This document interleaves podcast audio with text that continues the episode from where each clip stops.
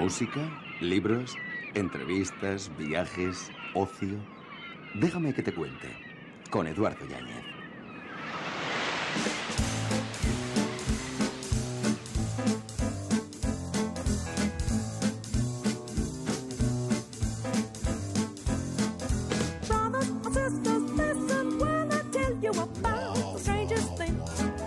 Las alucinaciones a veces se convierten en una válvula de escape. La realidad no es más que una fantasía colectiva. Fran Zappa. Hey there, people, I'm Bobby Brown. They say I'm the cutest boy in town. Y esto no es una fantasía, es una realidad. Se nos va el mes de julio, tarde-noche de miércoles, día 29, un mes que todavía nos deja cosas que contar. Tonight, I'm gonna have myself Noche de radio hasta las once y media, diez y media en Canarias. Con tradiciones populares, buena música, buenos libros, exposiciones, emprendedores y salseros. Dispuestos a contarte muchas cosas a partir de ahora. Bienvenidos y comenzamos.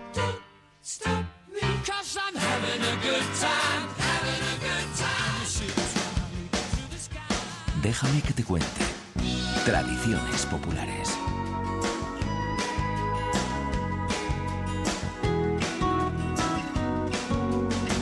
Comenzamos esta edición de hoy de Déjame que te cuente acercándonos a una localidad preciosa, una localidad como Almoradí que está viviendo sus fiestas estos días, corazón de la Vega Baja.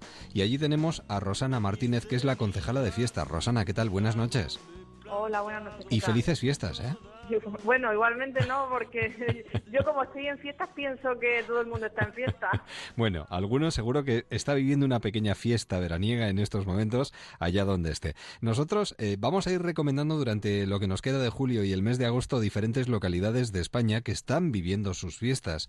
En el Moradí estos días son días grandes, pero sobre todo el 30 de julio es el día más importante, ¿no? Por supuesto, es el día de los patronos del pueblo, que son los antiguos de las piedras, San Antonio y San Senén, y se va a hacer pues una especie, bueno, de todos los años, la procesión, y se va a hacer pues eh, como también tenemos la que este año han salido, eh, hemos retomado todo el tema de dulzaina, tamboriles, lo que es llamado la charamita, lo hemos recuperado y ese día pues queremos hacer un un pequeño homenaje a todo, a todo esto. Qué bien. ¿Qué particularidad tiene la fiesta de Almoradí? ¿Cómo, ¿Cómo podríamos trasladárselo al oyente que nos está sintonizando en estos momentos?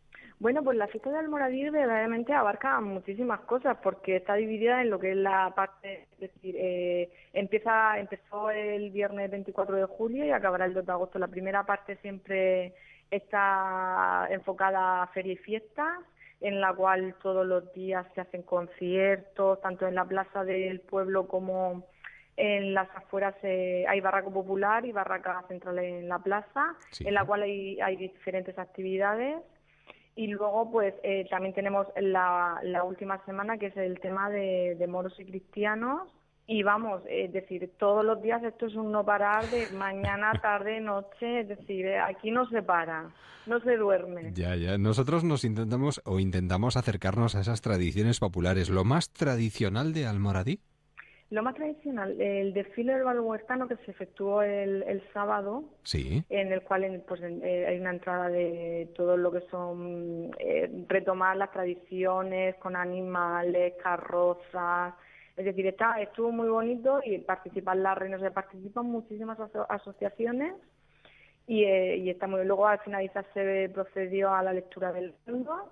Sí. Es decir, e-, es el, el, el, día de la inauguración también hicimos en la calle que hacen como una pequeña una pequeña barraca antigua, es decir, la decoran lo que era una barraca de antiguamente y está todo muy bien para disfrutar de la fiesta. Bueno, pues desde aquí trasladamos una invitación a todos los oyentes que nos están escuchando en estos momentos y si nos acercamos a Almoradí, a esta localidad o este municipio de la Comunidad Valenciana, ¿qué sería lo más recomendable, Rosana? ¿Qué es lo que no tenemos que dejar de hacer o dejar de ver si nos acercamos hasta allí?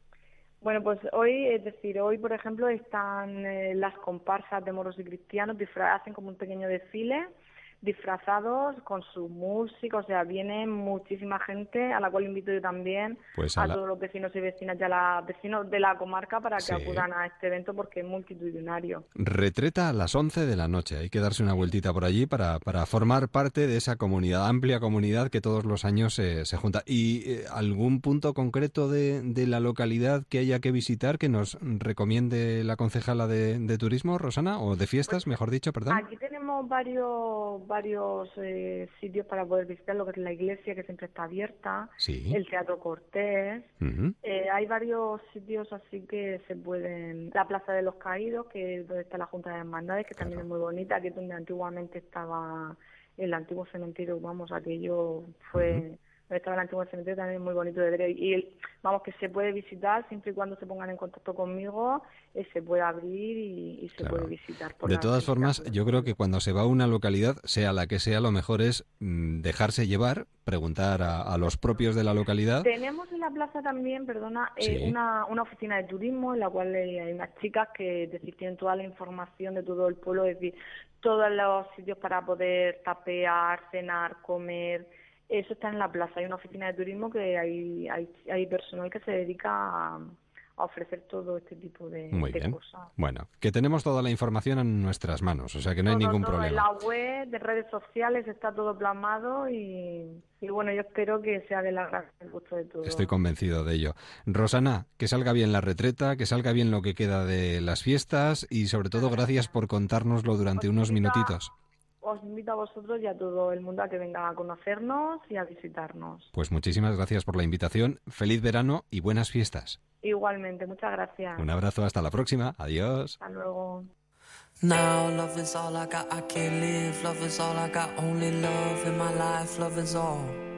now, love is all I got, I can't live, love is all I got, only love in my life. 10 y 13, 9 y 13 en Canarias. En Onda Cero, déjame que te cuente. Eduardo Yáñez. I can't live with everything I've lost because love will come to stay. Seguimos de festivales, nos estamos acostumbrando a esto. Nos encanta la buena música, nos encantan los diferentes acontecimientos que se van desarrollando a lo largo y ancho de no solo este país, sino mucho más allá. Bueno, eh, nos acercamos hasta Santander.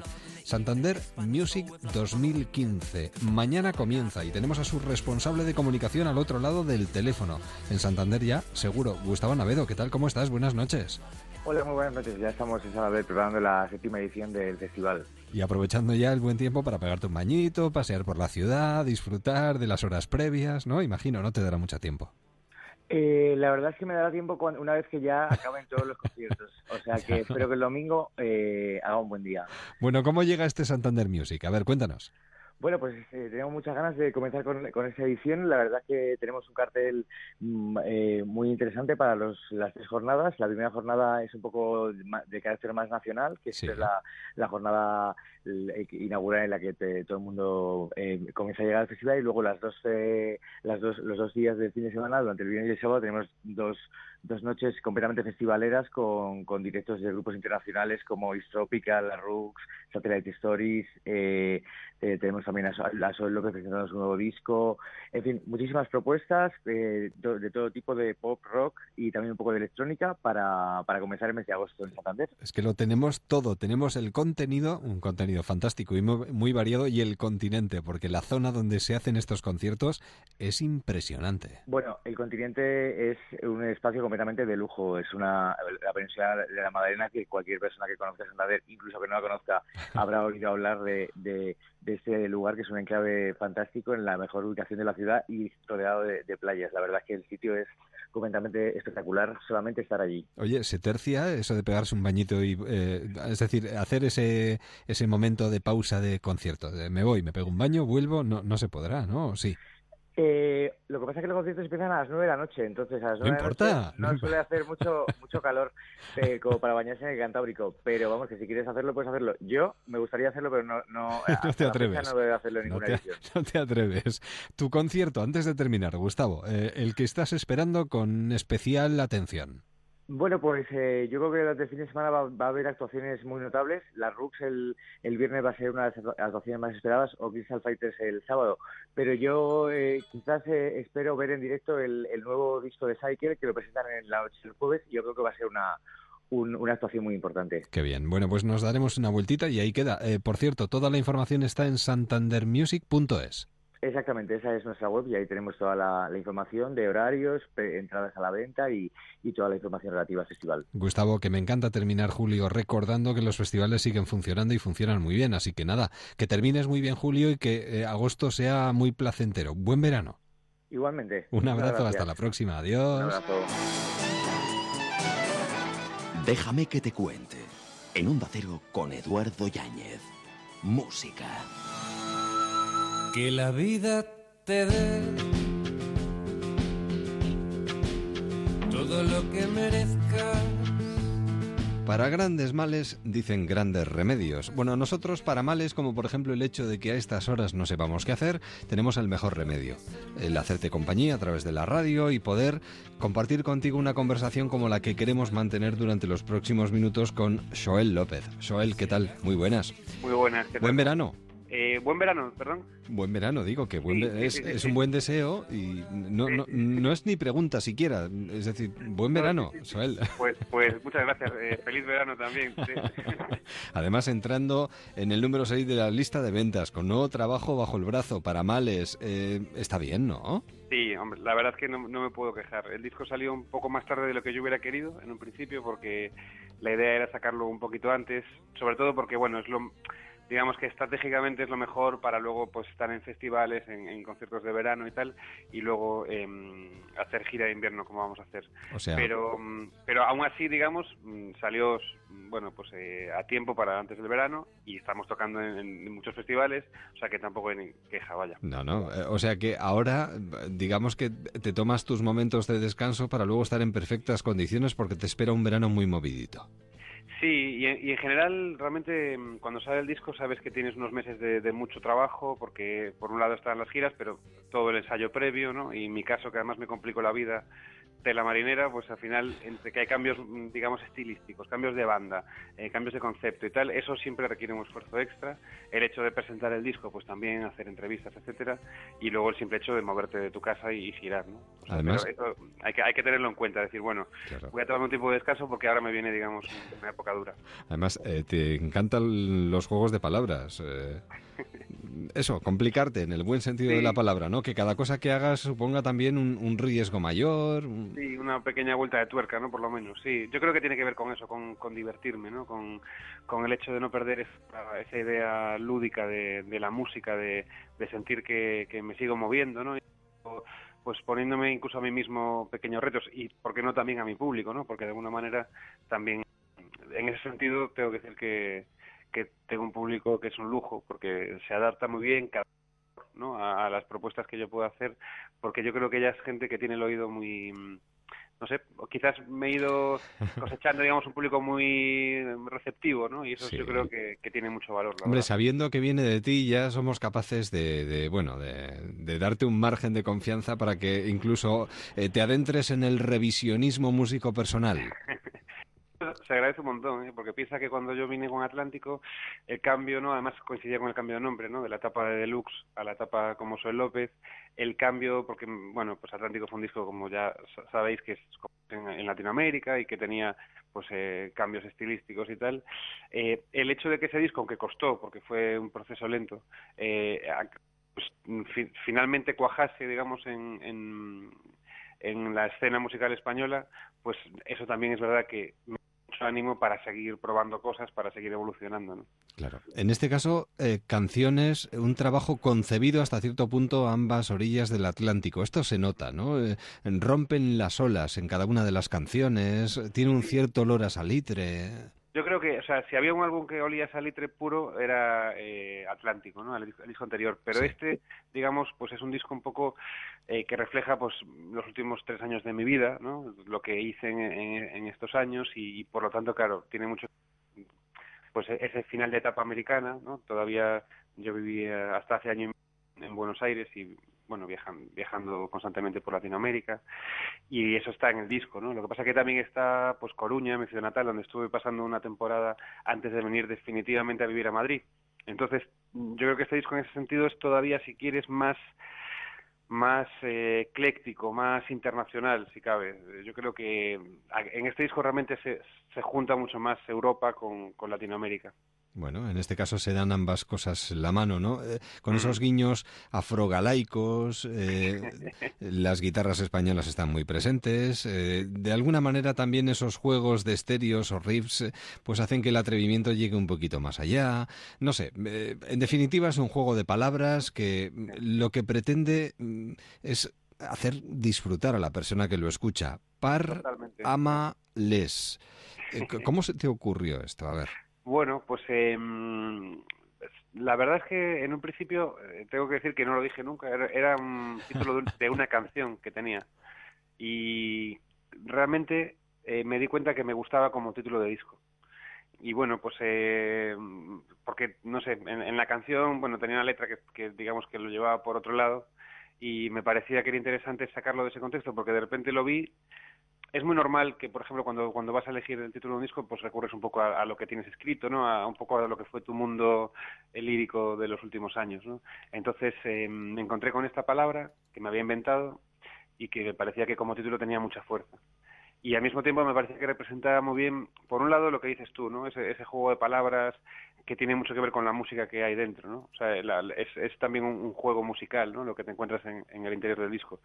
El hecho, además de que fuera una palabra inventada, me parecía que eh, ya, digamos, eh, eh, llevaba implícito mucho, mucha actitud, ¿no? Es decir, esto es una palabra inventada que representa muy bien las digamos las músicas inventadas digamos que están en el, en el disco no porque hay mezclas que no es que sean eh, estilos nuevos ni mucho menos pero sí que son mezclas pues un tanto particulares no hablabas antes de esa canción que es Aserea Mariñeiro que es una canción que, que parece como música entre folclore, ¿no? Eh, con, raíces africanas, pero al mismo tiempo tiene unas percusiones y unos sintetizadores que lo modernizan. Realmente sabes de dónde viene cada cosa, pero el resultado final es, es algo eh, inesperado. ¿no? Entonces, por eso, exacto. Entonces, creo que el título reflejaba muy bien eh, esa esencia. Por otro lado, yo creo que para males, además, tiene esa connotación de parar ¿no? De, de, lo que es para mí la música y, lo fue desde, desde que era un niño, ¿no? un remedio para para cualquier, pues ya sea, como tú decías al principio, para el aburrimiento, para la tristeza, la melancolía, o para simplemente celebrar los, bienes también, ¿no? Claro, para males como los que sufrimos hoy en día, por ejemplo, ¿no? Pues yo creo que además eh, en, una época de, mucho cambio, ¿no? Y de, y de bueno, de crisis a todos los niveles, ¿no? está claro que la sociedad vive un momento de, de mm, catártico en ese sentido y necesitas cambios, bueno, pues eh, es verdad que además yo creo que está muy condicionado por, por este contexto sociopolítico, es inevitable. Claro. en agosto, hasta el sonorama, seguro que caerán más de un concierto.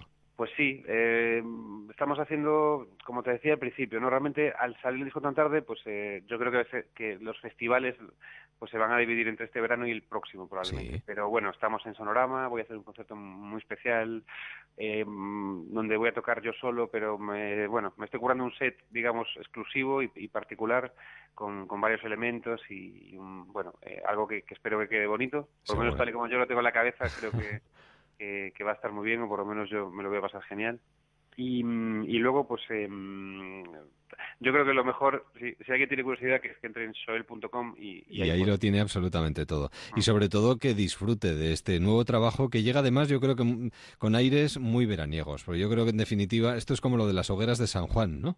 Es encender la mecha, empezar a saltar por encima y dejarse llevar. Porque yo creo que en definitiva el verano lo que arrastra consigo son ganas, eso de, de saltarse las normas, de hacer cosas diferentes, de disfrutar de la música, de la gente, del ambiente, de las terrazas, de los festivales. Así que vamos a intentar disfrutar y algunos nos hacen disfrutar especialmente, como Joel, que tiene nuevo trabajo, para Males, que ha compartido con nosotros unos minutitos aquí en los micrófonos de Onda Cero. Joel, un verdadero placer, de verdad. Muchísimas gracias.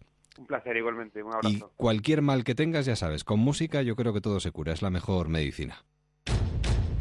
Quedan pocos días, pocas horas, esta puede ser tu oportunidad, lo puedes tocar, es una realidad Es el 6 de agosto, no lo dejes pasar. Multimillonario.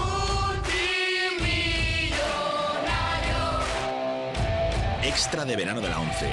Este 6 de agosto, 20 millones de euros. El premio más grande de la 11 jamás cantado. Corre Los mayores expertos, Marcos López, Lobo Carrasco, Joaquín Caparrós, José María Gutiérrez Guti y la colaboración de Mr. Chip se unen al equipo Champions Total para contarte el fútbol desde dentro. El Barcelona campeón de la Champions y el Sevilla campeón de la Europa League. Se enfrentan en la final de la Supercopa de la UEFA. El 11 de agosto comienza la Champions Total en Antena 3. Déjame que te cuente. En Onda Cero, con Eduardo Yáñez. Libros.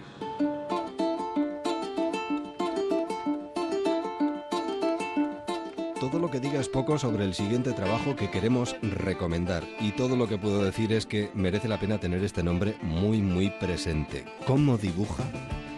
Cómo cuenta las cosas que cuenta y cómo nos deja poso y nos deja reflexionando después de haber visto este estupendo trabajo que tenemos aquí entre las manos. Bueno, Miguel Brieva, ¿qué tal? ¿Cómo estás? Pues muy bien, encantado de estar aquí. Hacéis bien buena música, pero eh, lo de dibujar, chico, de verdad lo bordas. Es, es impresionante. ¿eh? Bueno, yo creo que se hace lo que, lo que se puede. bueno, eh, lo que se puede o lo que se debe a estas alturas, estando como está la cosa uh -huh. y teniendo que cuestionarnos tanto lo que hay a nuestro alrededor como tú te lo cuestionas, además. Eh, bueno, sí, digamos que es algo que yo hago casi como mecanismo de autodefensa desde, desde que, vamos, yo dibujo desde niño, pero un poco desde que ya como adulto me, me puse a hacer sobre todo sátira y humor gráfico y etcétera.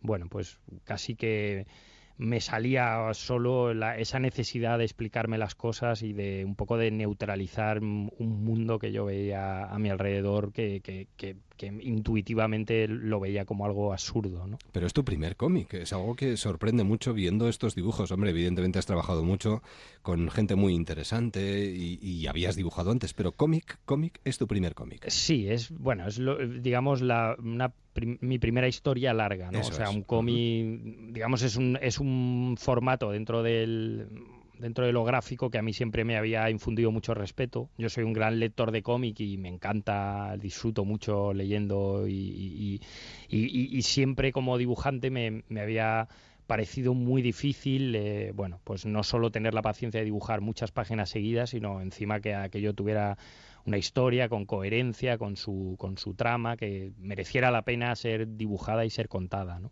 Lo que me está pasando, lo que nos está pasando, la verdad es que se merece cómics como, como este, eh, donde a veces la realidad y la ficción se confunden. Hmm, bueno, yo es que creo que la realidad o eso supera que... la ficción. Bueno, eso, por supuesto, la realidad siempre supera la ficción, pero además sí. eso que consideramos como realidad es también en sí mismo una ficción, ¿no? Entonces, eh, de hecho, mi impresión cada vez que veo el telediario, veo simplemente la tele en cualquier, en cualquier franja horaria, es como de que vivimos en una especie de esquizofrenia galopante, ¿no? Entonces, eh, bueno, para empezar, no es, o sea, ponemos en manos de la solución del embrollo en el que estamos a, a, los mismos que lo han causado, ¿no? O sea, eh, no deja de ser algo bastante inquietante. Claro. Además, todos nos sentimos un poco Víctor Menta, ¿eh? Sí, yo, yo he procurado hacer, digamos, escoger a una persona, que en este caso es un joven de 32 años, pero justamente esa edad que ya no eres un joven, ya empiezas a ser una persona adulta eh, y ya empiezas, digamos, a ir interiorizando esas derrotas un poco eh, que, que, a las que lleva un poco el hacerse adulto. Y en este caso eh, mucho más pronunciadas porque se dan en este contexto, digamos, de de apatía social o de, de confusión, de desesperanza, ¿no? Eh, bueno, y, y, y, efectivamente, aunque yo retrato como a un, a un joven eh, parado, creo que bueno que hay, que hay, gente, que cualquier persona de cualquier edad en este país se puede sentir identificado con esta sensación. ¿no? Totalmente. ¿Y por qué? Pues porque hablas de, bueno, hablas, tocas el tema de la precariedad. Evidentemente estamos hablando de un joven que se queda en paro, por ejemplo, uh -huh. no tiene trabajo, ¿no? Uh -huh. Hablas de la precariedad, hablas del paro, de ese futuro incierto ante el que todos nos vemos a veces abocados, eh, los recortes, uh -huh. una realidad que de normal tiene muy poco. Claro. Y esta anormalidad es algo a lo que nos hemos ido acostumbrando. Exactamente. Y es bueno, algo que tú reflejas perfectamente. Claro, también es un proceso, digamos, que ha ido acumulándose a lo largo de estas últimas décadas, ¿no? Un poco de lavado de cerebro colectivo, de aplanamiento del discurso, por el cual, pues bueno, la gente ha acabado pensando que esto es a lo mejor a lo que podemos aspirar, ¿no? Y Hay claro, una, hay una viñeta fantástica que es cuando él vuelve, o sea, de vuelta eh, en casa, se tira a ver la tele, ¿no? Y, Sí. y- y se pone a fumar. Sí. Y bueno, eh, es fantástica. Bueno, es, es un poco...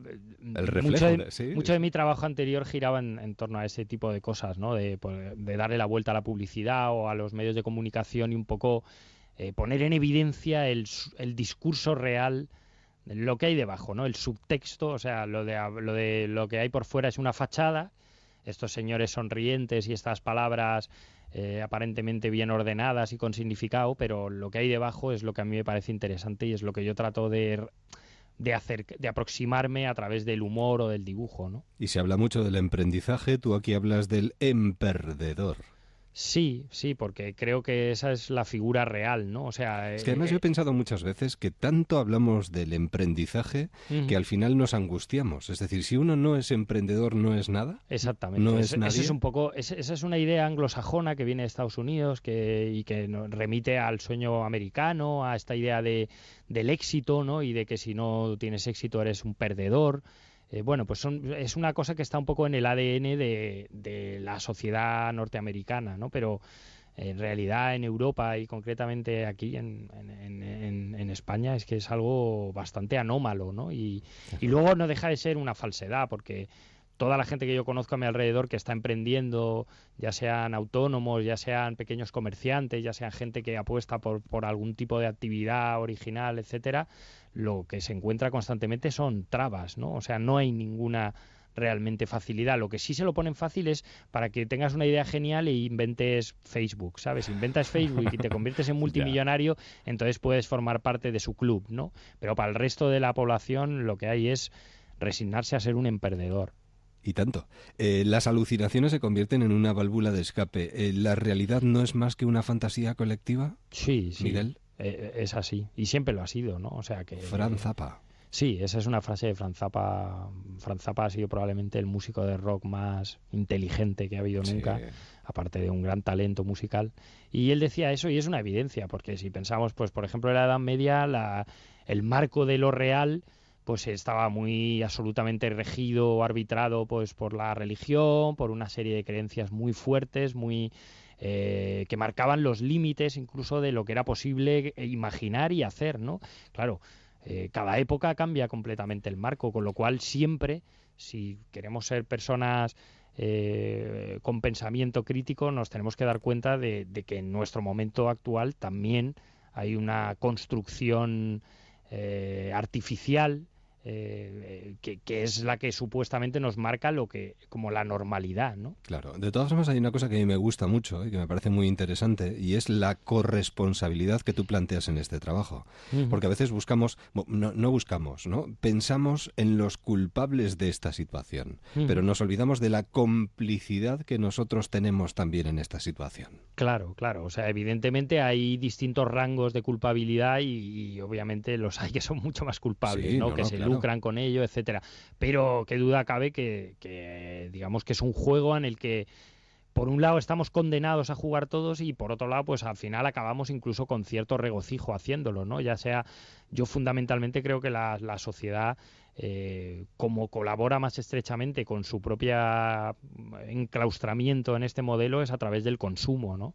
Y el consumo no es solo pues consumir bienes y etcétera, sino el, el- el- el tener una actitud de consumidor ante cosas que no, que no deberían de, de, de tener esa actitud, co- como por ejemplo hacia el voto en las elecciones. O sea, la claro. gente tiene una actitud de, de consumidor y, y- y- y eso quiere decir que tiene una actitud irreflexiva, frívola, que se deja manipular por los mecanismos de la mercadotecnia, etcétera, ¿no? Entonces, eh, bueno, pues digamos que todos, por un lado, es muy difícil salir de esta de este atolladero en el que estamos, pero por otro lado también falta, eh, hay una gran falta de voluntad de hacerlo por parte de, de mucha gente, ¿no? Me recuerdas mucho a Robert Crumb.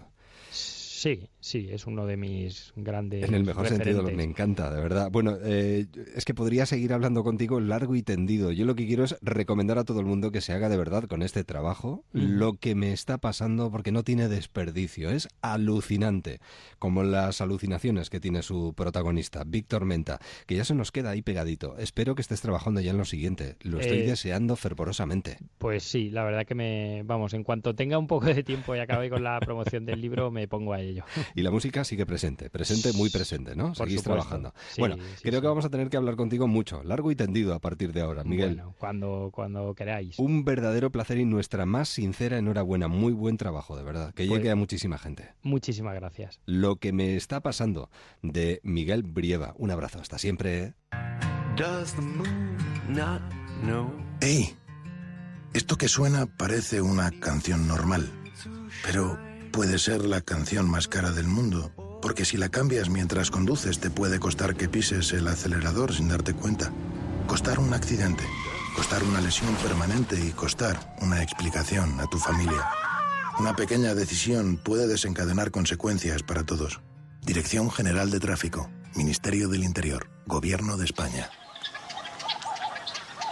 Déjame que te cuente. En un acero con Eduardo Yáñez. Viajes.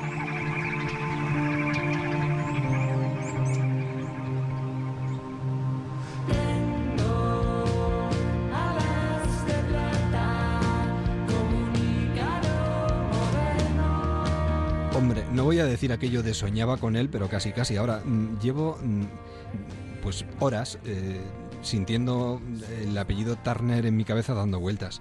Eh, viajamos con Aspasia, como lo hacemos cada día aquí en la sintonía de Onda Cero y en Déjame que te cuente, con nuestra comandante de vuelo, arqueóloga y antropóloga María José Noain. María José, buenas noches. Buenas noches. Turner, Turner, me está dando vueltas todo el rato. Desde que te escuché ayer hablar de esto, no hace más que dar vueltas en mi cabeza. Se lo merece, ¿eh? porque es un pintor muy importante en la historia del arte, un pintor romántico que se centró sobre todo en, en retratar al óleo paisajes. Vivió en la primera mitad del siglo XIX, desarrolló su obra principalmente en Inglaterra, aunque, igual que Aspasia, fue un viajero empedernido.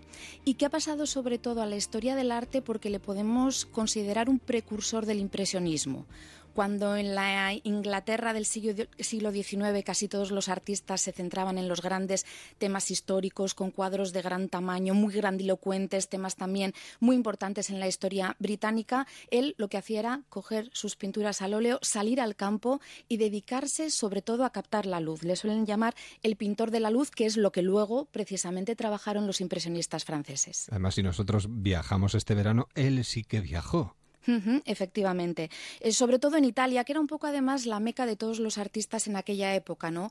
Conocer las producciones tanto de la antigüedad romana como del Renacimiento italiano era una referencia continua a los artistas. Y Turner pasó tiempo en Roma, pasó tiempo en Venecia, aunque Venecia, si te parece, una vez más, lo dejamos aparcado para el siguiente programa. Muy bien. Entonces, hablando de Turner, eh, ¿qué nos recomiendas ahí?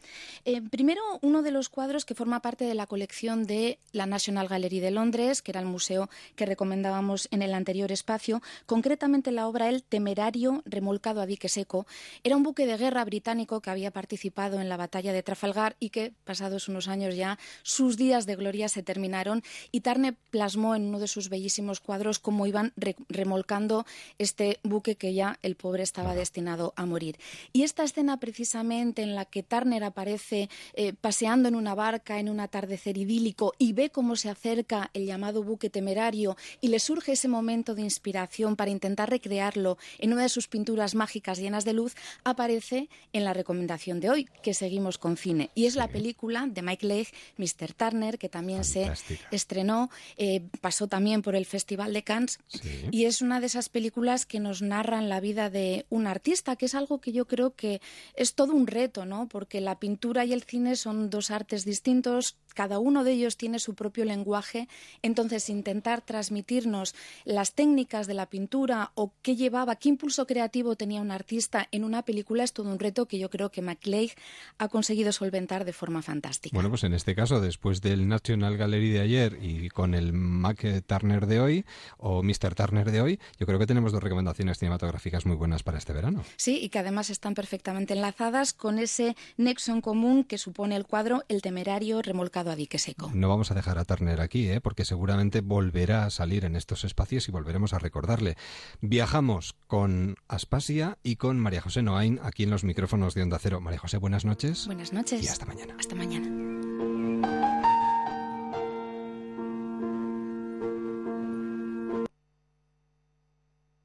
Más de 23 años haciendo clientes y amigos. Ya somos 3 millones y medio. Compre desde casa con la mayor garantía en su compra a distancia. Entrega en 24 horas. Publi.com. Ahora en Vision Lab, comprando unas gafas graduadas, te llevas dos más de regalo. Compra una, llévate tres. Para ti, para el coche, para el niño, para quien tú quieras. Gafas graduadas. Compra una, llévate tres. Solo en Vision Lab.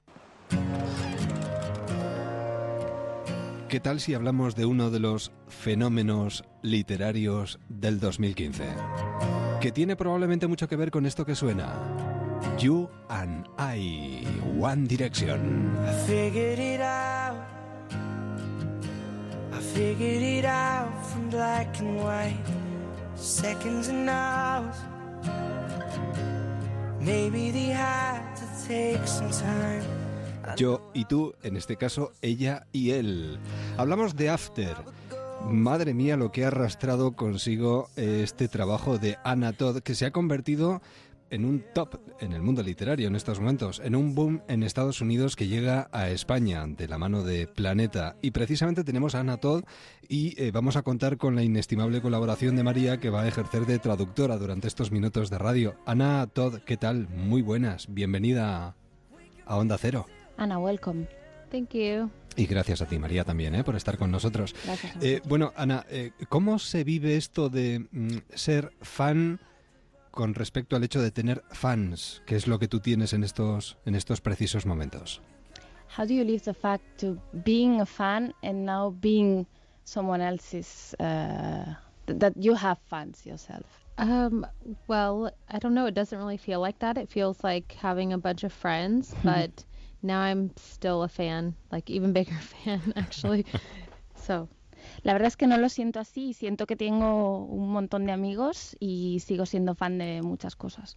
Eh, tengo entendido que ya se han elegido los protagonistas para la película, por esto se va a convertir, ya se han, eh, se han adquirido los derechos para el cine, y tú proponías precisamente al componente de One Direction, Harry Styles, como, como uno de los protagonistas de, de ese trabajo que vamos a ver en la gran pantalla. Uh, no. Um, the characters haven't been um, totally confirmed yet, but um, I don't think Harry Styles has time to play in my movie. Esto es un rumor Ah. y sí, y no cree que Harry Styles tenga tiempo de estar en su película, desafortunadamente. Pero sí le gustaría a ella, ¿no? I don't think so, actually, because I'm still such a big fan of One Direction, and I don't see, I don't know, now that I have the name Harden, I kind of see a different person. Um, Harry's just not like Harden at all, so it's hard to imagine him acting, um, even if he's just acting. I don't know, I think it'd be funny. I wouldn't say no, but um, I wouldn't try to push it. Mm, Pues la verdad es que no, no del todo, porque eh, sigo siendo una gran fan de, de Harry Styles y, y ahora que en mi libro hemos, bueno, tengo a Hardin, que es una persona bastante distinta de Harry, no me lo imagino haciendo de actor. Prefiero que él sea eh, One Direction y evidentemente no diría que no, pero tampoco lo, presionaría mucho. Claro. Bueno, hablamos de After, hablamos de un libro que ha sido algo, eh, bueno, completamente diferente en una plataforma de Internet como Wattpad. Hay algo que me llama especialmente la atención. El escritor normalmente necesita intimidad, necesita de alguna manera evadirse de, de la sociedad para poder escribir con tranquilidad. Sin embargo, eh, en tu caso, Ana, necesitas el feedback de- del lector. Tú trabajas mejor con, con la gente sugiriéndote cosas permanentemente. Yeah, definitely. I love having the instant feedback. Um, it makes it more social instead of just being um, isolated somewhere writing alone. um, it's also encouraging and it also helps me grow as a writer because they point out things and they notice things that I didn't, and I get to see what they like and don't like. And I can't um, imagine writing a whole book just sitting in a cabin somewhere and then someone getting it at the end and then it's terrible. So I like uh, the social aspect of writing. La verdad es que sí, le, eh, me gusta mucho el, feedback instantáneo, lo hace mucho más social que estar eh, encerrada en un lugar escribiendo. De esta manera yo crezco como escritora y mis lectores me dicen lo que funciona bien, lo que no, lo que hay que cambiar y, y veo que está bien y que no. No me imagino estando unos meses en una cabaña encerrada escribiendo y al final dar una cosa a leer y que fuera terrible. Me gusta este punto social que tiene la plataforma. ¿Cuánto han marcado los lectores el ritmo de, de este libro y sobre todo su final o, o, todo lo que ha ido pasando desde el principio hasta el final a la protagonista del libro? They had kind of a lot to do with what happened, not really suggestions, but um, with the characters, the way they're so back and forth. I got to see who they were more mad at or what they were identifying with, so I could kind of play with their emotions that way. Um, and also, once I started seeing the things that the girls were identifying with, like, you know, Tessa's body type and stretch marks and these types of things, once I started really seeing those things, I um, mentioned them more so the girls could relate even more. Eh, la verdad es que los lectores tuvieron mucho, mucho que ver en todo lo que pasó, sobre todo en, con los personajes y, y, esta historia que tienen que están ahora sí, ahora no, y todo lo que les va sucediendo a nivel emocional. Eh, lo que les gusta a ellos también me lo fueron diciendo los lectores y también cosas como eh, el, el, el, la manera de ser de Tessa para que las chicas se, se pudieran um, sentir identificadas. Sentir identificadas con ella, exactamente. Uh -huh. Tessa, que es una joven universitaria que sale al mundo por primera vez y cuyo encuentro con Harding, inspirado, como decía al principio de esta conversación, en Harry Styles de One Direction, pone su vida patas arriba. ¿Cuánto hay de Ana en Tessa o de Tessa en, en Ana? Porque eh, yo creo que tiene un carácter eh, muy autobiográfico. ¿Me equivoco? Kind of, but not um, in the same way. I got married at 18, and that changed my life a lot. Um, but my husband is much more like Landon than Harden, so in that way the relationship isn't the same. But I think everyone has those types of feelings when you're 18 or um, sometimes even 20, where you are going into this new life that you thought you knew, but you don't, and you have to figure it out.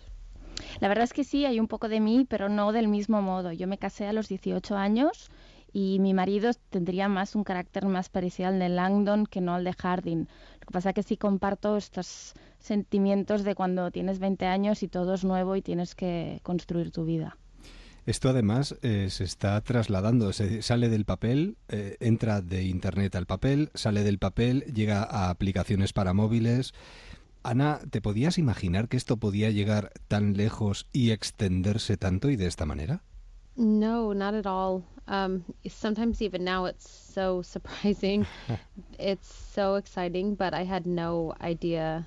I always wanted to do something um, with my life, but anything I ever dreamed of was still never even close to this. Pues la verdad es que no, no me lo imaginaba todavía hoy, no deja de sorprenderme y cuando pensaba hace años pues que querría hacer algo de mi vida no me podía ni imaginar que, que acabaría siendo de esta dimensión. Además podrá leerse en 30 países. Yeah. Alucinante. Además, eh, tú has llegado a reconocer, Ana, que eh, no entiendes del todo este, este éxito ¿no? que, que arrastra consigo After. Eh, ¿Hoy en día todavía te cuesta entender cómo has llegado hasta este punto? I don't know. I always try to figure it out, but I don't know. I think it was a mixture of my readers. I think mostly them and social media and all the drama in the story, I think, but I, I have no idea. Maybe in a couple years I'll know, I don't know. Sigo sin entenderlo. Yo creo que es una mezcla entre mis lectores, los, las redes sociales, todo el drama que hay en la historia. Y no lo sé, igual dentro de unos años sí que lo, lo acabaré entendiendo. Además uno piensa cuando escribe, pero sí es una historia muy sencilla, ¿no? En principio es muy sencilla, pero yo creo que en la sencillez es, es donde más a gusto nos encontramos. ¿Hacia dónde va a ir After? ¿O mm, de momento hay que disfrutar de lo que tienes entre las manos y ya pensarás en el futuro más adelante? Yeah, I have um, quite a bit. I have um, a story from Hardin's point of view of the first book. Then I have um, two books that are related to After, but not with Hardin and Tessa. And then I have one that I'm not allowed to say yet, but I'm going to keep writing forever. Pues sí, eh, ahora mismo el siguiente proyecto es un libro eh, con el, desde el punto de vista de Hardin. Luego tengo dos libros relacionados con After, pero en los que no salen Gesa, Tessa y Hardin. Y luego tengo otro proyecto que no puedo comentar, pero voy a estar escribiendo para siempre. o sea que ha sido coger, bueno, escribir el primer libro y coger carrerilla y ahora no parar. Por cierto, una última cuestión. Lo digo sobre todo para los seguidores, para los amantes, no solo de esta literatura, sino de su autora. ¿Cómo es Anna Todd? Para terminar? Um, their friend, I think, a big sister. Um, I don't know. Hopefully, in some way, I'm inspiring them to read more and write their own stories. But I don't know. Hopefully, it's all good stuff. I don't know. I've never been asked that before. Bueno, nunca me han hecho esta pregunta. Yo, yo creo que, que soy, pues, la amiga de mis lectores, como una hermana mayor y alguien que les inspire a, a, leer y a escribir y, si, espero que sean todo cosas buenas. Yo me quedo con un tuit que leía recientemente y que de alguna manera define este trabajo y este boom. El tuit decía, tía, que he escrito una tetralogía. Bueno, pues esta tetralogía, estos libros están ya en la calle y la verdad es que merece la pena meterse en ellos. Además, cuando uno se mete en ellos ya no puede salir. Un verdadero placer. Muchísimas gracias, Ana, por charlar un ratito con nosotros aquí en Onda Cero. Muchísima suerte y muchísimo éxito y que volvamos a, a coincidir aquí en los micrófonos de Onda Cero muy pronto. ¿De acuerdo? Thank you. Thank you very much. Bye.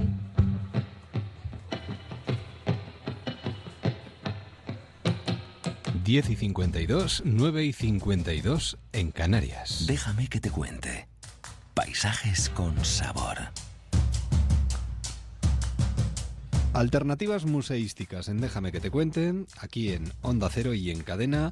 Vamos a ir recorriendo diferentes museos, diferentes alternativas y hoy nos vamos a detener en uno de los grandes, en una referencia, siempre en verano, invierno o en cualquier estación del año, el Guggenheim Bilbao. Allí tenemos a una comisaria, Lucía Aguirre, que nos puede dar unas pinceladas de lo que podemos ver en el museo si nos acercamos cualquiera de estos próximos días. Lucía, ¿qué tal? Buenas noches. Hola, buenas noches. Bienvenida a los micrófonos de Onda Cero. Bueno, ¿qué, ¿qué, reúne entre, iba a decir entre esas cuatro paredes? De paredes, nada. Eh, eh, alrededor de ese titanio que nos podemos encontrar cualquiera de estos próximos días, Lucía. Pues tenemos dos grandes exposiciones, realmente son exposiciones únicas. Por un lado tenemos la, la mayor retrospectiva celebrada hasta la época de la obra de Jeff Koons, que, que, como muchas de las personas saben es el autor de Puppy, la obra que tenemos en el exterior de nuestro museo, el gran el gran West Highland Terrier compuesto de 38.000 flores y es una retrospectiva que abarca desde los primeros años de su carrera a finales de los años 70 hasta sus últimas obras. Y luego también tenemos otra retrospectiva. En este caso es una retrospectiva organizada de manera temática por primera vez y es una retrospectiva de Jean-Michel Basquiat. Son dos artistas que despuntaron en la misma época, a finales de los, de los años 70, principios de los 80, pero lamentablemente Basquiat falleció muy joven, con solo 27 años, y en esta exposición se trata por primera vez su obra no de manera cronológica, pero sí de manera temática. Y luego tenemos una pieza, bueno, aparte de la colección permanente del museo, las obras que forman parte de nuestra colección, como la materia del tiempo, eh, la obra Instalación para Bilbao de Jenny Holzer, tenemos una pieza eh, nueva de videoarte que recientemente hemos inaugurado, que se llama Paralaje, que es una pieza de Sasha Sikander. Bueno, yo creo que eh, nunca mejor dicho, hablando precisamente de Basquiat, ahora es el momento para darse una vueltita por el Guggenheim. Sí, sí, es un momento realmente es, está maravilloso el museo y además es muy interesante ver esa esa relación que se establece entre Basquiat y Kunz, que son dos artistas surgidos en la misma época, coincidían eh, con amigos comunes en determinados locales en Nueva York, pero dos artistas totalmente diferentes y su obra no tiene nada que ver uno con otro, ¿no? Y es muy interesante el diálogo que se establece entre ellos.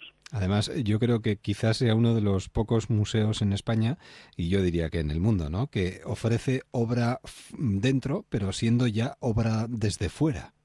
Sí, sí, sí, sí. Es bueno, el, el edificio, eh, bueno, tenemos ya obras, es que el edificio es una obra como tal, pero no, o sea, pero es una obra, una de las grandes obras de la arquitectura.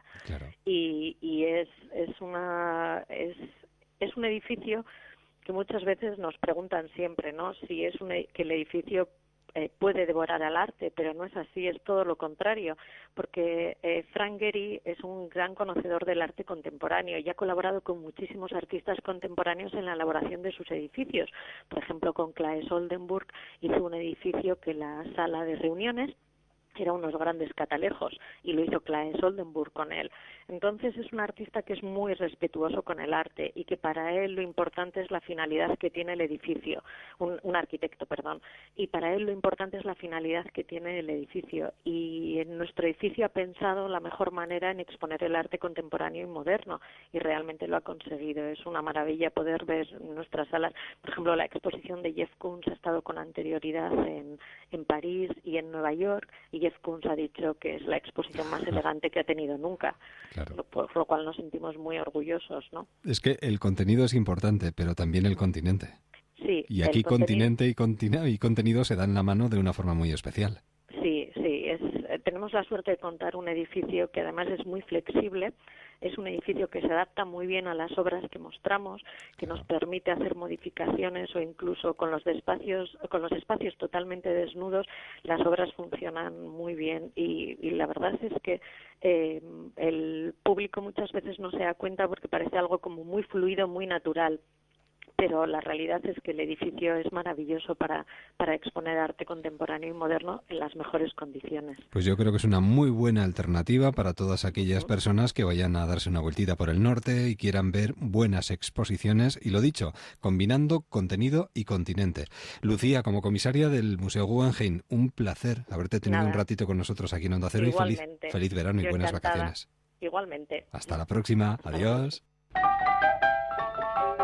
Y a estas horas de la noche, ¿qué tal si dibujamos una sonrisa saludando a nuestro trotacómico Mario Simancas, que eh, seguro que está estupendamente? Hola Mario, buenas noches.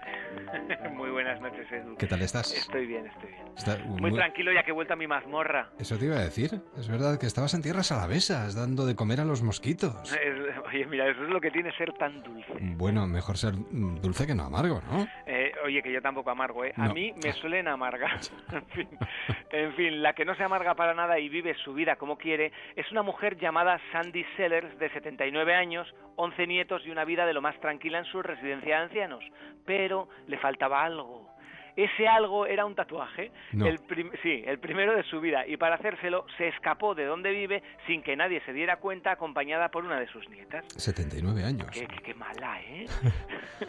cuando, su hijo, cuando su hijo fue a verla, no la encontraba por ninguna parte, y es que esta abuela se estaba tatuando un diminuto corazón en el brazo. La abuelita Sandy declaró, mm, cuando llegas a mi edad tienes que vivir la vida al máximo todos los días. También comentó que no sintió nada en el momento de hacérselo. Sellers, Sandy Sellers, que ya es mi... bueno, estaba rodeada de chicos jóvenes mientras se tatuaba y pensaron que era fantástica su decisión. Su hijo no le podrá reprochar nada en absoluto ya que él también tiene ocho tatuajes por su cuerpo. Bueno, sí es que hay que vivir siempre con mucha intensidad yo creo que desde que desde que nacemos hay que vivir la vida como uno desee. Claro. Sin prejuicios, sin miedos, eso sí, respetando a, sus, a tus congéneres. ¿eh? Arrepiéntete de lo que hagas, nunca de lo que no hayas hecho. Estás hecho un filósofo de narices, ¿eh? Mira, sabía que ibas a decir algo así, me lo olía. oye, hablando de narices, mira, un amigo le dice a otro, oye, ¿crees que tengo la nariz grande? A ver, yo creo que tienes una nariz común. Oye, ¿me lo dices de verdad? Sí, como un elefante. ¿Vas a viajar estos días? Tengo intención de cogerme la bici mañana, meterla en el coche y ir unos días a la zona de Burgos, Palencia, por ahí, en fin, donde me lleven los pedales. De la bici, los otros los reservo para fiestas. Muy buenas noches. Mañana nos cuentas eh, por dónde vas a pedalear. Sí, sí, sí. Hasta, mañana, buenas, noches. Adiós. Con un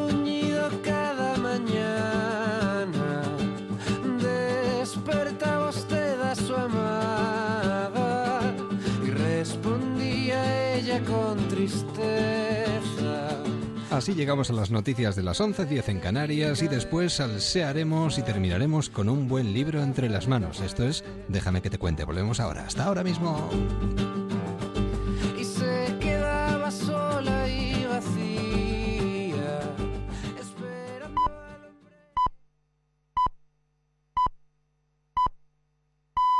Son las 11 de la noche, las 10 en Canarias.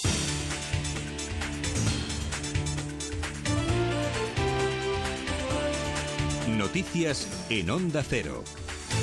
Buenas noches. El Gobierno dará el año que viene más dinero a las comunidades autónomas, 10.000 millones más, pero velará porque se destinen a reducir el desfase fiscal y no cede tampoco a las peticiones de las comunidades autónomas que pedían más margen. El objetivo se mantiene en el 0,3% para el año que viene. A los gobiernos autonómicos nuevos, surgidos tras las elecciones del 24 de mayo, que solicitaban más flexibilidad, el ministro de Hacienda, Cristóbal Montoro, les ha dicho que la senda de corrección es ineludible y que se pongan a trabajar en ello. El cambio de gobierno no excusa el cumplimiento, pero vamos, que yo ya escucho un eco de lamentos ahí en el fondo, que en fin, nos tenía que haber escuchado en el 2011. Póngase a trabajar y deje de quejarse ya. No oigo más que lamentos, no tal, ya deje ya de lamentarse y haga un programa de medidas. A la salida de la reunión, el consejero catalán Andreu Masculel ha advertido de que el objetivo fijado por el Gobierno no se va a cumplir. Hemos manifestado que nosotros estábamos en contra de que hubiese ninguna propuesta asimétrica, pero no de que el conjunto de las comunidades autónomas tenga un objetivo de déficit eh, del 0,3.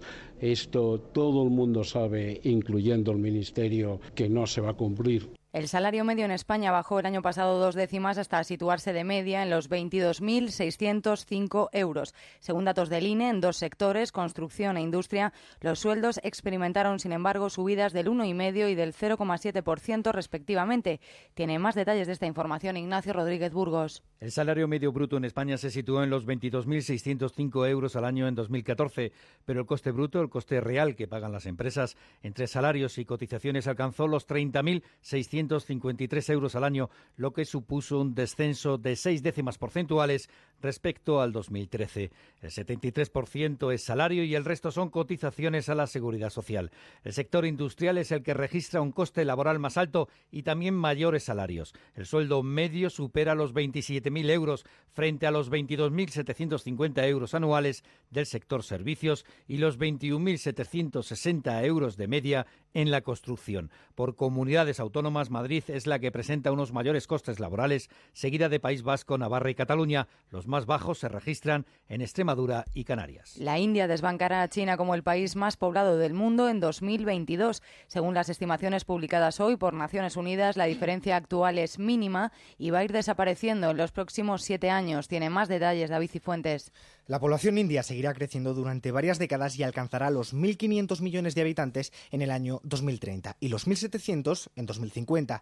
China, en cambio, se mantendrá más o menos constante hasta 2030, pero no solo estos países prevén un aumento en su población. Nigeria, en 2050, podría superar a Estados Unidos en habitantes, convirtiéndose así en el tercer mayor país del mundo. El país africano registrará el mayor aumento de población entre los grandes estados del mundo. Según Naciones Unidas, alcanzará los 400 millones de personas en el año 2050. Seremos más pero más viejos. La ONU también ha confirmado que nuestro continente vivirá un claro envejecimiento de su población en las próximas décadas. En 2050, los mayores de 60 años supondrán más de un cuarto de la población. Y el dictador de Guatemala, Ríos Montt, va a ingresar hoy en un hospital mental para someterse a un nuevo examen médico. La justicia duda de los informes forenses que lo declaran mentalmente incapaz para afrontar un nuevo juicio, informa Guillermo Patricios. Los fiscales han cumplido el procedimiento después de que la sala de apelaciones decidiera revocar la orden que suspendió el ingreso en prisión.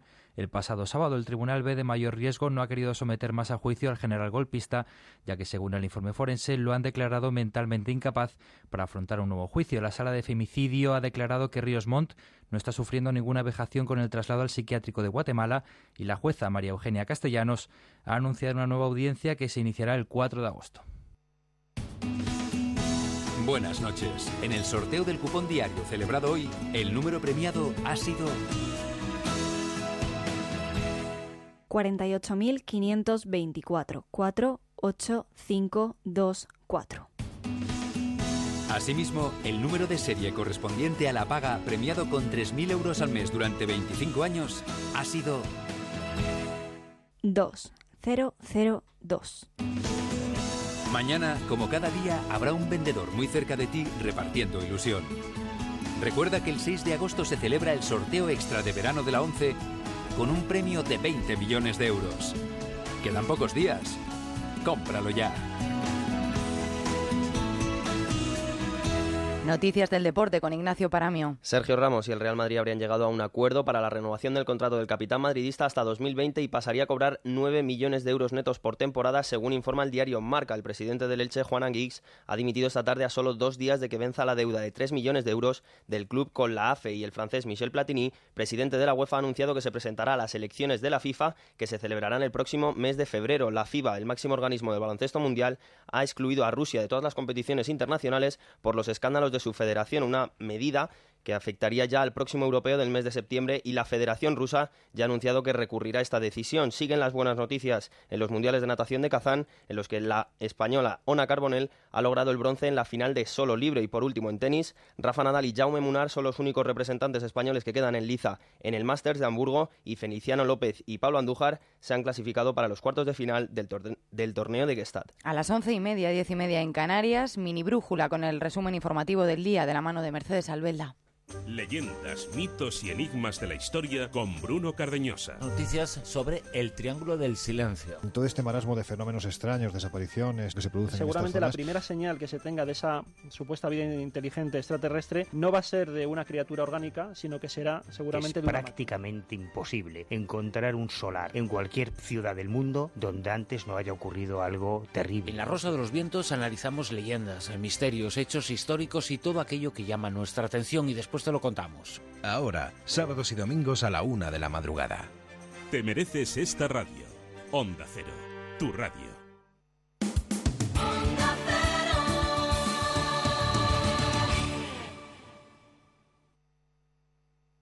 Te cuente, quédate en onda cero.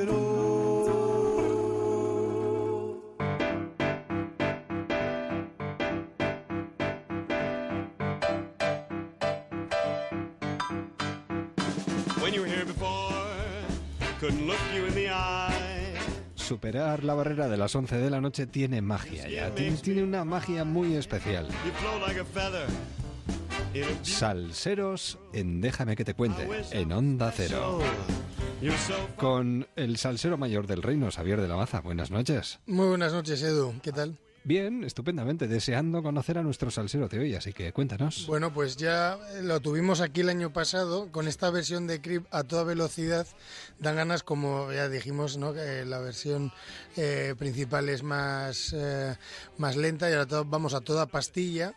Eh, y bueno, y algo de para ir a toda pastilla también algo de eso ya sabe eh, David Bonilla, tanto por los proyectos como por el ritmo de vida que lleva, ¿no, David?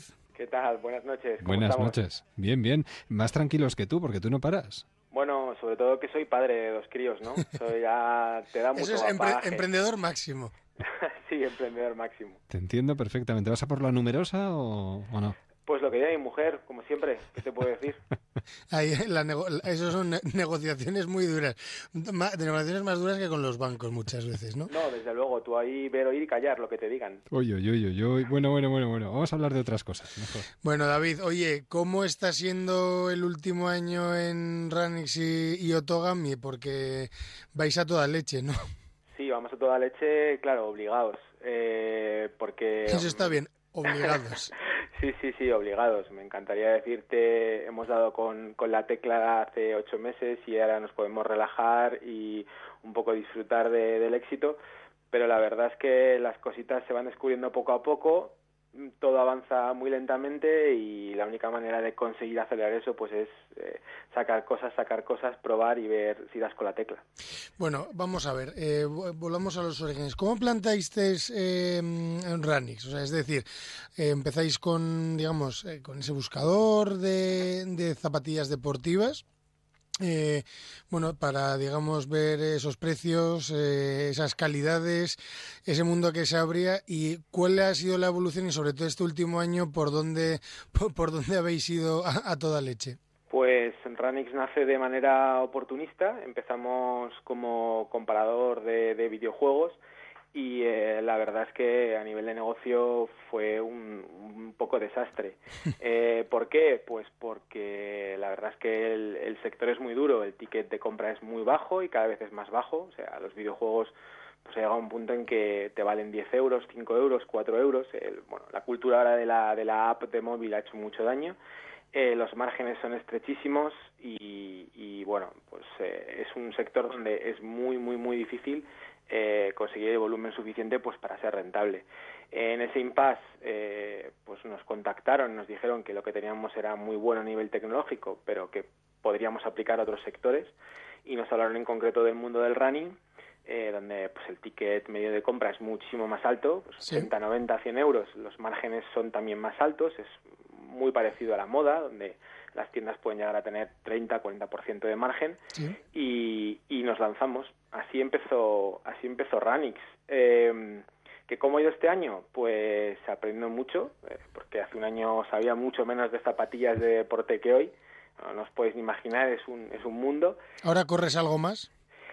Corro todo lo que me deja la familia, que esto ya lo hemos tocado antes. Pero sí, sí, me, me he puesto de objetivo correr un- una maratón antes de que acabe el, eh, el año, que es la única manera de obligarte y, y que tu mujer te, te deje salir a correr a las 6 de la mañana. ¿no? Y dice, bueno, que salga a correr, que si no, como corre una maratón y no se prepare, pues hará el ridículo. O sea, se me queda ahí, en, en la calzada, ¿no? Los momentos de tensión se dirimen muy bien corriendo, ¿eh? Es decir, sales a la calle, corres, sudas, vuelves y ya lo ves todo con más claridad. Eso dicen, ¿eh? Y yo, y yo además escucho la radio, de decirlo, mientras, mientras corro. O sea, hago, hago los deberes. Ahora solo te, solo te hace falta decir que escuchas Onda Cero cada vez que sales a Bueno, correr. y es que, eso, es que eso es implícito, eso es así, o sea, no vale. escucho otra cosa. Bien, bien, perfecto. Vamos Bueno, muy bien, pues- vamos muy bien. Pues nada, pues, pues así empezó la cosa, aprendiendo mucho y, y la última cosa que, que hemos probado y que estamos haciendo es cambiarlo absolutamente todo para, para cobrar nosotros, para quedarnos con el último clic, que la verdad es que es algo que parece una tontería, pero que... Es bastante imposible, ¿no? Algunas veces. Con Eh, algunos proyectos. es Os hace bastante- de rogar. Es bastante imposible, pero en nuestro caso ya te digo que, que al final después de pegarnos contra muchos muros de cemento parece que es la única manera mm, que hay de sobrevivir, de sacar cabeza, porque si no te quedas con el último clic, si no lo que haces es dirigir tráfico a otras tiendas, eh, básicamente es imposible hacer ningún tipo de marketing, no, no puedes invertir en publicidad porque Se lo no estás sabes- haciendo otros. no solamente eso, sino que ni siquiera sabes si es rentable o no, porque pierdes el tracking y no sabes si esas ventas que se han producido han venido por una publicidad, han venido por otra. Eh, no, estás completamente a ciegas, ¿no? Entonces, eh, todo el mundo nos sugería hacer cosas, pero cuando les contábamos la realidad, pues claro, la gente se quedaba como, pero ¿cómo que no podéis saber eh, si la venta X viene de tal sitio o viene de otro sitio? Pues no, no podemos saberlo porque las tiendas no te lo dicen. Eh, así que bueno, ha sido un cambio brutal. Imaginaros tener carrito de la compra, eh, pasarle de pago con bancos, eh, con todo lo que eso implique y demás. Pero en, eso estamos, es eh, el todo o la nada. Oye, David, una cosa. Detrás de vuestro proyecto hay inversores. Eh, ¿Cuál ha sido la cara de póker o la cara de amistad o sonrisa de amistad que os han dado, bueno, pues en estos giros o pasos o evolución que, que estáis teniendo con Ranix? Pues la verdad, como tú dices, cara de póker. O sea, cara de, bueno, te creo porque tú lo dices, eh, a ver cómo sale. Lo que, lo que pasa es que también te soy sincero que ha sido bastante sencillo llevarnos bien con ellos porque son razonables y, y para ellos llevarnos, llevarse bien con nosotros porque, entre otras cosas, no les hemos pedido más dinero. Nosotros tenemos claro que, bueno, queremos probar el modelo de negocio, tenemos caja para, para probarlo y si no sale y si no sale quiere decir que no tiene unos, que tiene un crecimiento que por lo menos eh, nos haga ver que podríamos llegar a devolver el dinero a los inversores pues no les pediremos más cerraremos y punto David. Cosa mariposa De todas formas, David tiene una ventaja y es que es un gran comunicador y eso se nota. Bueno, perdona, Xavier. No, no, yo lo que quería decir es que, claro, Internet, no Eh, comentamos antes para el caso de Otogami, el volumen que se necesita. ¿Qué planteamiento, qué escenario, qué países, qué mercados se tiene por objetivo y en dónde está operando a día de hoy Ranix? Pues mira, estamos en, en España y tenemos también una versión para, para Estados Unidos, pero para que os hagáis una idea, eh, Estados Unidos crece a ritmo de pues 100, 200, 300 visitas más cada semana. Eh, ir a Estados Unidos no solamente significa poner ahí una, una web y esperar que por osmosis llegue tráfico, ¿no? sino que la única manera de, de empezar a inflar eso, ¿no? el típico aterrizaje marciano, llegas ahí y no te conoce nadie, es a base de eh, muchísimo esfuerzo, que significa dinero, o dinero puro y duro, no, no, no hay mucho más, es inversión en publicidad. Nosotros tenemos caja para, para construir esto que estamos haciendo, pero no tenemos caja para, para invertir en publicidad. Si la publicidad es cara en España, imaginados en Estados Unidos, que es mm, varios órdenes de magnitud más grande, ¿no? Entonces, eh, lo tenemos ahí, lo estamos dejando en barbecho, pero hoy por hoy, con el equipo que somos y con, con los recursos que tenemos, eh, afrontar nuevos mercados con la misma potencia que, que intentamos hacer, que tenemos en España, es inviable. ¿Y entonces el caso de Estados Unidos es el que queda en barbecho en estos momentos? Sí, barbecho quiere decir que, que, le damos casi tanto cariño como a la versión española, pero por ejemplo allí no hemos pasado a ser marketplace a cobrar, directamente es un comparador de precios y punto. Y eh, bueno, pues eh, sí que se dedica mucho más esfuerzo a nivel de marketing en, en, España, pero básicamente porque aquí sí que conocemos a más gente, porque aquí sí que hay más gente que nos conoce y porque es más fácil llegar a acuerdos para empezar porque estamos en la misma zona horaria, ¿no? Sí.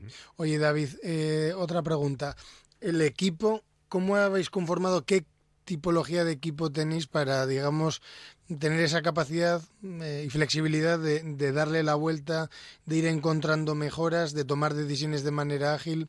¿Cómo, cómo ha sido ese rodearte de, de la gente?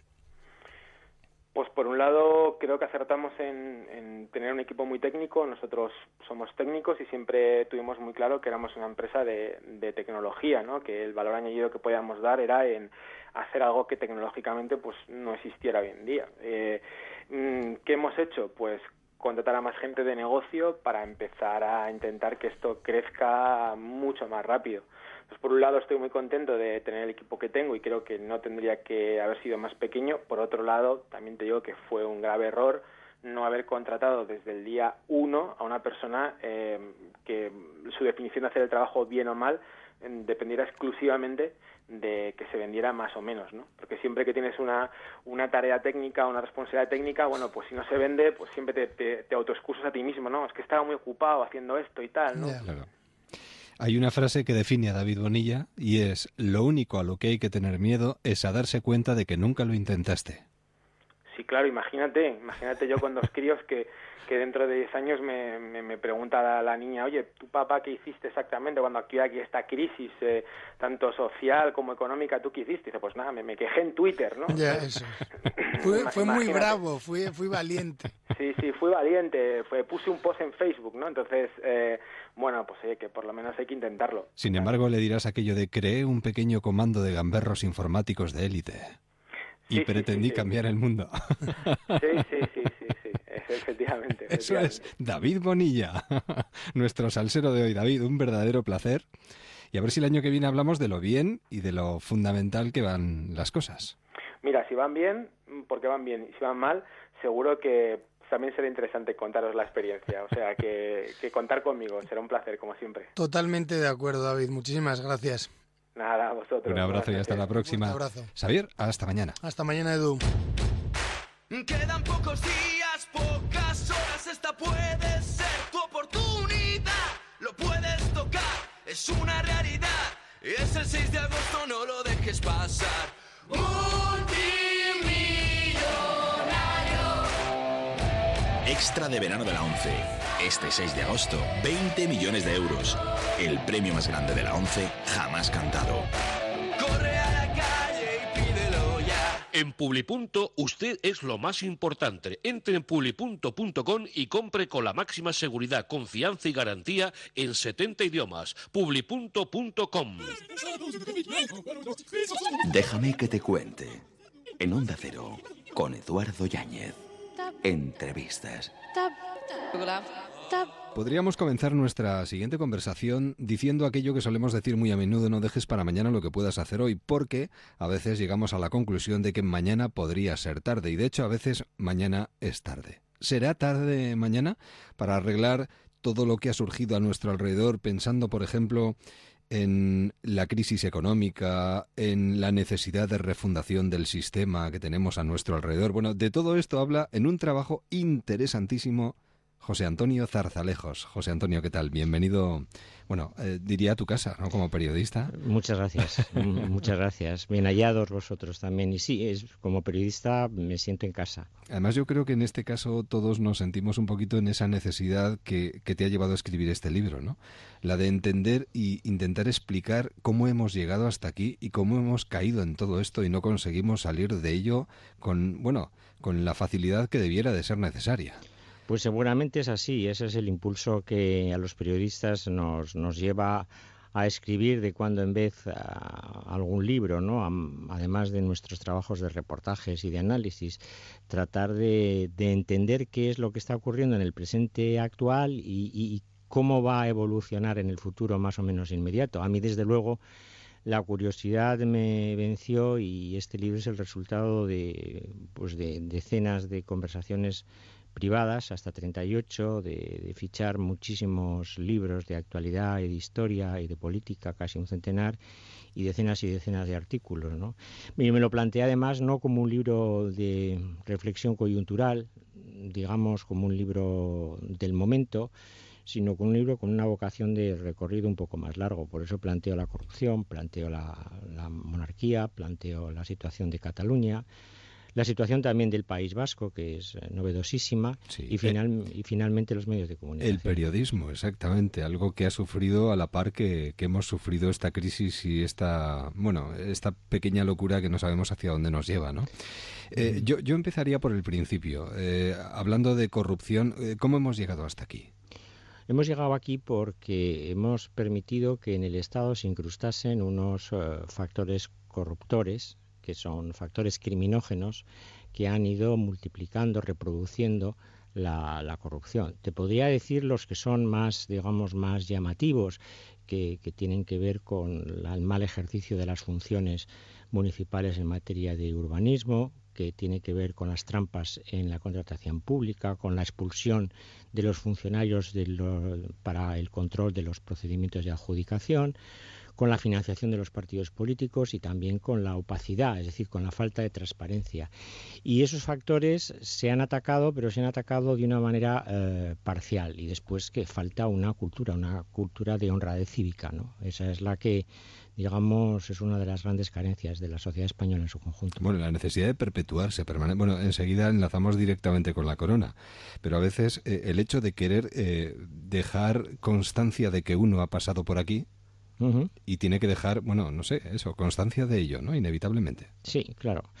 Bueno, la corona, eh, la, crisis de la corona, mm, digamos que es en cierto modo un epítome, un resumen de lo que ha sido una decadencia institucional del sistema de 1978, ¿no? que por fortuna pues, ha recuperado tono con la aplicación hace poco más de un año del rey Juan Carlos. Pero la crisis que se produjo de la corona después del viaje a Botswana del rey Juan Carlos en abril de 2012 abre la caja de Pandora para la institución monárquica y, e inevitablemente acaba en la sucesión en vida del rey Juan Carlos en su hijo don Felipe, don Felipe VI. Em, ¿Ha superado la corona eh, la crisis eh, de los últimos años del reinado de Juan Carlos I? Se puede decir que todavía no, pero va por el buen camino, porque le quedan al rey al actual rey le quedan muchos desafíos. Le queda la modificación del título segundo de la Constitución para suprimir la prevalencia del varón sobre la mujer en la sucesión. Le queda el enorme desafío del enjuiciamiento penal de su cuñado y de su hermano, de su hermana Cristina, por varios delitos, entre ellos de carácter eh, de carácter eh, fiscal y le queda una cuestión, que es la cuestión territorial de Cataluña, que para el rey, que según la Constitución es el símbolo de la permanencia del Estado, pues es extraordinariamente importante. O sea que mm, todavía le queda mucha cuesta por subir al rey. Mañana será tarde de José Antonio Zarzalejos. Me encanta la portada porque la portada eh, nos eh, traslada a, una situación que vivimos sobre todo en invierno, ¿no? Esos golpes de viento que destrozan los paraguas y que los dejan totalmente inservibles. Me, encanta, está muy bien. Yo tengo, no tengo ningún mérito, ¿eh? No, esa, esa portada, esa portada es de, es de la editorial, de, es muy acertada, de, su diseña, de sus diseñadores. Yo creo que es, es, es, verdaderamente significativa porque es un paraguas reventado por un ventarrón. Que hace la forma de, España, ¿no? Y yo creo que sí, que efectivamente está lograda, pero insisto, eso no, no tengo ningún mérito más que el que decir lo que has dicho tú. Realmente me gusta. Sí, sí, porque ilustra muy bien eh, ese tipo de cuestiones de las que tanto venimos hablando de un tiempo a esta parte, ¿no? Bajo este paraguas, ¿dónde queda, por ejemplo, Cataluña y el País Vasco? Un mismo paraguas para todos. Sí, sí, claro. Hombre, lo, lo, lo, sensato, lo deseable sería que fuese un paraguas, no un paraguas pequeño, sino un paraguas grande, donde cómodamente pudiésemos eh, guarecernos del agua y de, sí. Exacto. y ahí tendrían que caber, pues, eh, por supuesto Cataluña y por supuesto el, el País Vasco. Bueno, de hecho yo creo que cabrán eh, han cabido en la Constitución del 78 si esa Constitución se retoca, si hay un desarrollo normativo inteligente y sobre todo se rompen las mayorías absolutas que llevan a decisiones unilaterales, pues impondrá una lógica negociadora, ¿no? Y esa lógica negociadora nos llevará a nuevos encajes. Eh, yo, hombre, no sé si a veces nos empeñamos en hacer valer lo que se convirtió en, un sistema constitucional en el 78, ¿no? Eh, en ese sentido sí da la sensación de que nos amoldamos muy poco a los tiempos que corren. ¿no? Sí, bueno, es verdad. Yo creo que la, Constitución del 78 tenía muchas disposiciones transitorias, porque era una Constitución que servía de puente de pasar de un régimen dictatorial a un sistema democrático con un pacto de fondo para que no hubiese una ruptura radical, sino que se produjese un proceso de, reforma y de evolución. Después de treinta y tantos años de vigencia de la Constitución, pues es lógico que se retoque. La alemana se ha retocado decenas de veces, la italiana exactamente igual, la francesa lo mismo. Es decir, no tenemos por qué tumbar las constituciones, sino reformarlas. ¿no? Y en la historia del constitucionalismo español hay muchos más derogaciones radicales, tablas rasas que procesos de, reforma, que son los que siguen las grandes constituciones de los países democráticos. Bueno, nunca es tarde si la intención es buena, suele decirse en estos y en muchos otros casos, ¿no? Y lo que queremos es que mañana no sea tarde para arreglar cuestiones que vemos que eh, se van complicando con el paso del tiempo. En el periodismo ocurre lo mismo también. Eh, ¿Cuánto ha cambiado todo y, cómo se ha torcido esta profesión ¿no? en los últimos años, eh, José Antonio? Es verdad, que haya cambiado es razonable. Claro, claro que se haya torcido ya no, no entra en esa misma lógica. ¿eh? ¿Qué, está, pasando con el periodismo? Bueno, primero que el periodismo depende de las empresas periodísticas y las empresas periodísticas en una situación financiera eh, en situación de viabilidad complicada eh, muy complicada porque fueron grupos multimedia, se hicieron grupos multimedia cuando creyeron que los ingresos ordinarios en las épocas de bonanza iban a permitir esa expansión Luego han tenido que ir a refinanciaciones y finalmente a depender mucho de los acreedores. Y como consecuencia, pues yo creo que se ha querido recortar gastos sobre las espaldas de las redacciones, que son los que hacen, son las que hacen los productos intelectuales que son los medios, ¿no? Y ahí, pues bueno, ha habido, ha habido mucha escabechina de ERE eh, sobre, sobre veteranos, sobre lo que se llaman periodistas senior, periodistas de, de más de 45 o 50 años, que de largo recorrido, de largo recorrido, con agenda, con experiencia, que podían contar historias extraordinarias, y se ha precarizado eh, laboralmente el oficio de la intermediación. ¿no? Después, eh, el resto lo ha hecho, yo creo que un mal uso, incluso por nuestra parte, de las nuevas tecnologías, que ha arrumbado al periodista de su función de intermediación eh, y ha dejado que campen por sus respetos conceptos eh, y realidades que muchas veces son desinformativas, como por ejemplo pues el periodismo ciudadano, deliberativo y todo este tipo. Y las redes sociales también, ¿no? Claro, sí, sí, las nuevas tecnologías. Que han democratizado el periodismo. Completamente. Yo no sé si han democratizado el periodismo o han democratizado el acceso a la información. Sí, sí. Y yo creo que son dos cosas diferentes, porque el periodismo consiste en dar valor añadido a la información, a la noticia, ¿no? Un valor añadido prospectivo, de contextualización, de análisis. En fin, eh, yo creo que esa es la labor que nosotros como periodistas debemos reivindicar. José Antonio Zarzalejos, mañana será tarde en Editorial Planeta. Espero que mañana volvamos a vernos y sigamos hablando de estas cosas. Lo, espero, lo espero yo también. Un verdadero placer, nada. Muchísimas, gracias y hasta siempre. Gracias.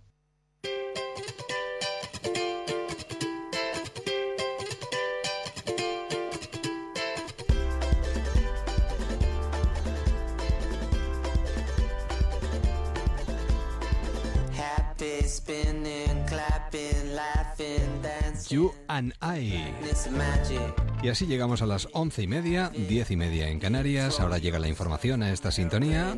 Y así poquito a poco vamos rematando este mes de julio, que todavía tiene muchas cosas que contar. Nosotros volvemos mañana a la misma hora, 15 aproximadamente. Feliz noche y hasta mañana.